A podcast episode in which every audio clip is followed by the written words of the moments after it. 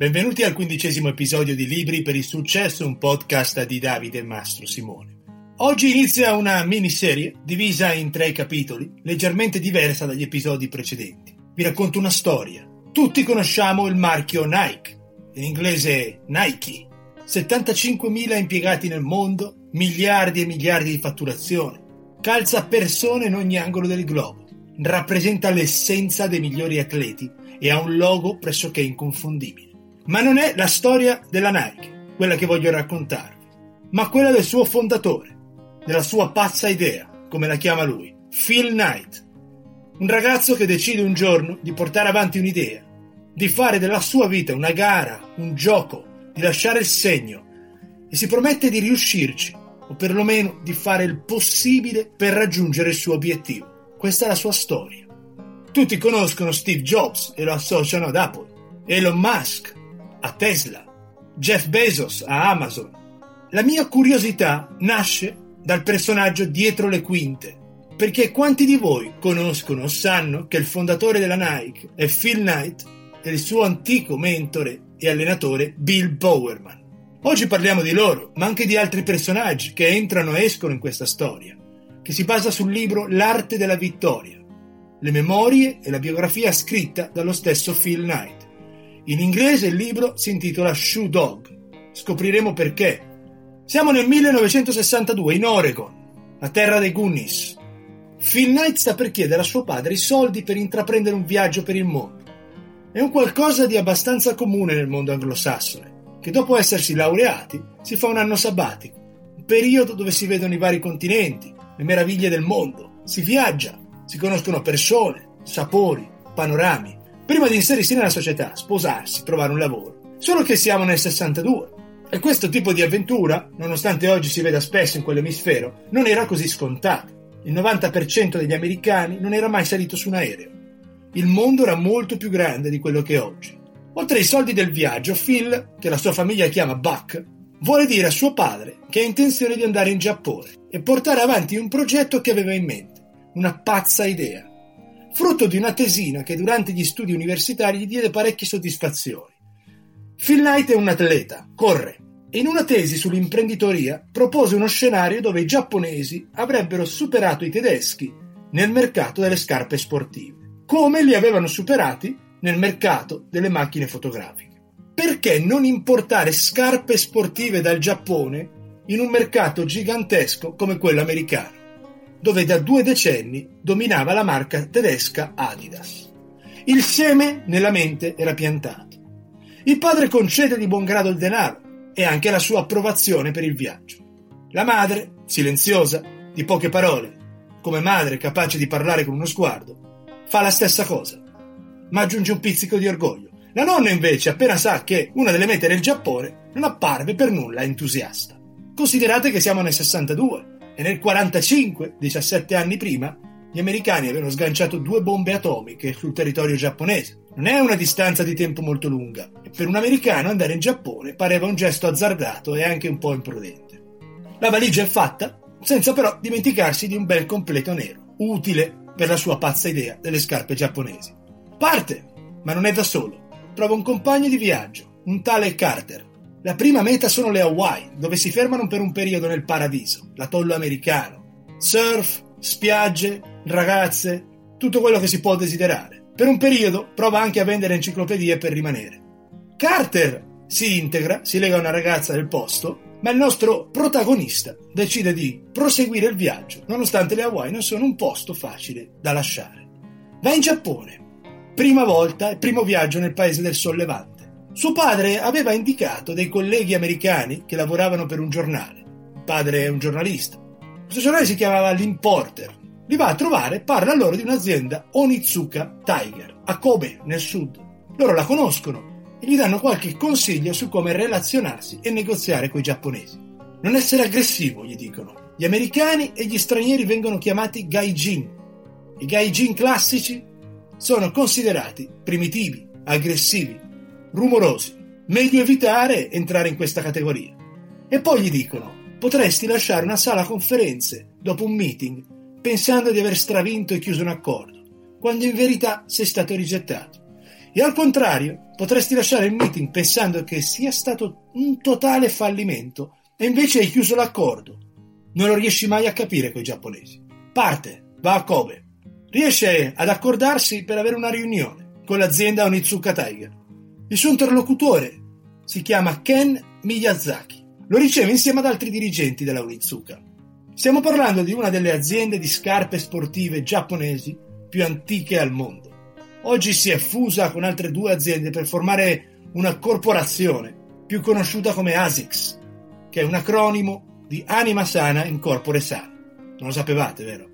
Che nonostante il nuovo nome e brand, produce ancora dei modelli vintage sotto il marchio di Onitsuka Tiger. Sono scarpe bellissime. Il nome viene dal suo fondatore, Kiyachiro Onitsuka, che dopo la guerra mondiale nel 1949 fonda questa azienda con la speranza di calzare atleti giapponesi che alzassero la stima del paese dopo le triste vicende della seconda guerra mondiale.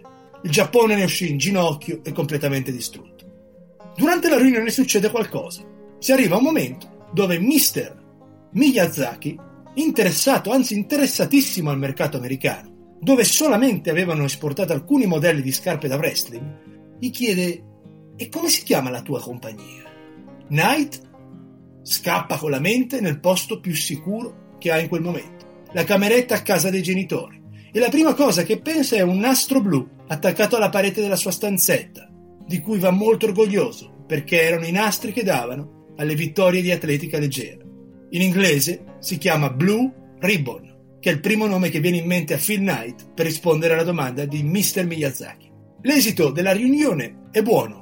Mr. Miyazaki si impegna a inviare alla Blue Ribbon, con sede a casa sua ovviamente, i primi modelli di scarpe da vendere nel suolo americano.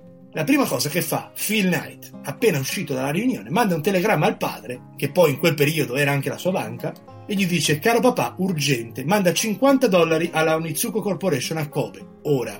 Dopo il Giappone continua il suo viaggio, da notare come rimane qualche pagina sull'Italia, l'autore del libro, pare esserne colpito, e sulla Grecia, mentre glissa o va spedito su altri paesi.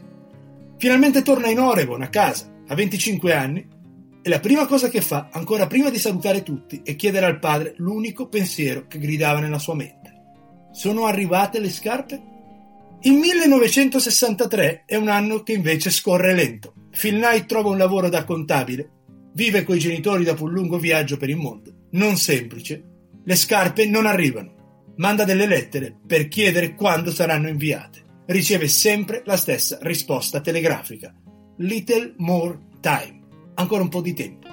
E così arriviamo al 64, anno molto importante perché finalmente arrivano le scarpe. I modelli della Onitsuka Tiger sono in mano di Phil Knight. L'entusiasmo è alle stelle. La prima cosa che fa è inviare due splendidi esemplari di Tiger al suo vecchio coach, mentore, allenatore e mitica figura della corsa e dell'atletica americana, Bill Bowerman. Ecco che entra in scena un personaggio chiave della nostra storia. Successo difficilmente è un lavoro da solisti, c'è sempre una squadra dietro. Arnold Schwarzenegger, ovviamente, è lui che fa fuori il Predator alla fine, ma che personaggi si era portato dietro nella giungla? Chi è Bill Bowerman? Il personaggio sicuramente è pittoresco, caratteristico, pieno di singolarità, un leader, un tipo che mette soggezione, crea silenzio e rispetto quando entra in uno spogliatoio, ma anche un tipo curioso, che cerca sempre di sperimentare con i suoi atleti e gli fa provare le scarpe con modifiche fatte a mano. È un eroe di guerra, si trova a combattere nelle Alpi italiane. Odiava farsi chiamare coach. Preferiva professor o competitive response. Preparava gli atleti alle gare e agli sforzi e alle fatiche, ma non solo quelli della pista, soprattutto quelli della vita. Veniva da una generazione dei primi pionieri dell'Oregon. Il padre era stato governatore della regione, ma lui se ne fregava della reputazione. C'è un aneddoto nel libro che ci racconta Phil Knight per capire il personaggio. Spesso nel quartiere di Bowerman passava un camioncino di trasporti guidato da un autista in modo un po' spericolato, rumoroso, fastidioso, disturbando la quiete del signor Bowerman. Prendeva le curve un po' troppo strette e capitava che finiva per buttare giù la tipica cassetta delle poste americane, quelle che sta di fronte alle villette. Solo che quello buttava giù quella di Bowerman una volta Bowerman lo minacciò di prenderlo a cazzotti, ma quello se ne fregava. Allora Bowerman decise di mettere dell'esplosivo nella cassetta postale. L'autista prese la curva stretta e il camion saltò in aria. Da quel giorno la cassetta postale di Bowerman rimase lì, senza mai più cadere fino ai giorni nostri. Leggenda e realtà a volte si mischiano. Dalla descrizione che fa Phil Knight, personalmente mi evoca una sola immagine, un Clint Eastwood incazzato. È quel tipo di americano Bowerman, meglio lasciarlo perdere. Andando oltre gli aneddoti, Bowerman era un esperto in quello che faceva. A livello americano è il miglior coach di atleti di corsa che il paese ha sfornato. L'Oregon è terra di millimetristi. Non è un caso che qualche anno dopo passeggiava per le Olimpiadi di Tokyo con un team da lui ben preparato. Quando riceve le scarpe, non solo le trova interessanti, ma chiama Phil Knight a casa sua, vuole parlargli e vuole anche che ci sia il suo avvocato, John Jaqua. Vuole entrare nel business delle scarpe giapponesi. Dopo una riunione trovano un accordo, 51% Phil Knight, 49% Bowerman, soci in affari, partner di Blue Ribbon. Nel frattempo Mr. Miyazaki acconsente a dare l'esclusiva della costa ovest americana alla Blue Ribbon per importare e vendere le Onizuka Tiger. Vengono inviate mille paia di scarpe. Tutte sono vendute. La tattica e la strategia di vendita è molto semplice. Mettono le scarpe in un furgoncino, vanno alle corse di atletica, le fanno vedere e provare e la gente le compra. È un successo. Serve una banca che sganci il denaro, perché ovviamente il padre di Phil Knight chiuse i battenti. Il partner lo trovò nella banca dell'Oregon. All'epoca non era facile trovare fondi. Solo le banche lo facevano. E l'azienda di un ragazzo di 27 anni che vendeva scarpe giapponesi in America non era proprio il tipo di cliente che le banche cercavano. Come ogni storia di successo, gli ostacoli si presentano. E dietro gli ostacoli che giace il vero successo. Superarli, andare avanti è parte del gioco. Arriva una lettera quasi di minaccia da un concorrente, Mr. Manasset. Phil Knight si riferisce a lui come Marlboro Man suppongo per il famoso duro americano icona della marca di sigarette, nella pubblicità di qualche decada fa. Marlboro Man minaccia con azioni legali, essendo lui l'importatore delle Onizuka in America. Il sangue gela nelle vene di Phil Knight, poi comincia a bollire di rabbia e poi arriva sua madre, che non solo appoggia la sua pazza idea, ma lo porta pure in aeroporto. Secondo viaggio in Giappone. Mr. Miyazaki non c'è più. Gli comunicano che ora della faccenda se ne occupa Mr. Morimoto. Brutto segno. Morimoto preferisce incontrare Phil Knight nell'hotel dove si alloggiava, a Kobe. Secondo brutto segno. Il giorno dopo avviene l'incontro, veloce, distante. Morimoto ascolta con interesse e senza mai interrompere. Finisce la riunione con un le farò sapere. Terzo brutto segno. Ma sono giapponesi, come abbiamo detto, non si capisce mai cosa pensano. E l'indomani succede l'inaspettato. Morimoto chiama e dice che il signor Onizuka in persona vuole un incontro. L'incontro va bene, trovano un accordo, la Blue Ribbon continuerà a avere la costa ovest, mentre il signor Marlboro poteva continuare a vendere le scarpe da wrestling sul territorio nazionale, ma quelle da corsa solo nella costa est. Accordo di un anno, alla fine del tempo stipulato, ci sarà da riaccordarsi. Il poco tempo che gli rimane in Giappone decide di scalare il Monte Fuji, che ha una caratteristica molto interessante ci sono tante vie per scendere dal monte, ma solo una per salire. Metafora della vita. Durante quella scalata conosce una ragazza, la prima donna del libro, Sara. Si trovano, si piacciono, dura un po' la storia, a distanza, che lei è americana ma non dell'Oregon. Poi lei lo lascia, perché non sufficientemente sofisticato. E così entriamo nell'anno 1965. Prima svolta. La Blue Ribbon ufficialmente assume il primo impiegato, Jeff Johnson, Johnson avrà un ruolo chiave nella crescita dell'azienda, una persona completamente devota al lavoro. Johnson è uno che scrive molte lettere, è il suo mezzo di comunicazione, un lettore accanito. Persona di grande cultura e curiosità, mantiene una relazione epistolare con ognuno dei suoi clienti. E anche, ovviamente, con Phil Knight, che non riesce mai a stare dietro alle sue lettere e a un certo punto smette di rispondere. Ma Johnson non smette di scrivere. Avendo un impiegato full time a questo punto e qualche problema di cash, dato che la banca non voleva esporsi più di tanto a favore del progetto di Knight, lui decide di fare un passo indietro e trovare un lavoro fisso per migliorare le credenziali con la banca e per avere un flusso di denaro mensile sicuro. Lavora come contabile per Price Waterhouse Cooper. Da questa esperienza tira fuori due cose importantissime. La prima, Il suo lavoro è analizzare aziende, è un contabile, impara tantissimo perché capisce cosa le fa sopravvivere, cosa le fa morire, come fanno a vendere, che tipo di problemi hanno e come li superano. E trova un mentore. Vedete, una cosa che trapela dal libro è che Phil Knight sa individuare bene le persone che possono insegnargli qualcosa e altre che possono lavorare bene per lui. Penso sia una qualità incredibile di questo personaggio, perché raramente sbaglia con le persone che sceglie.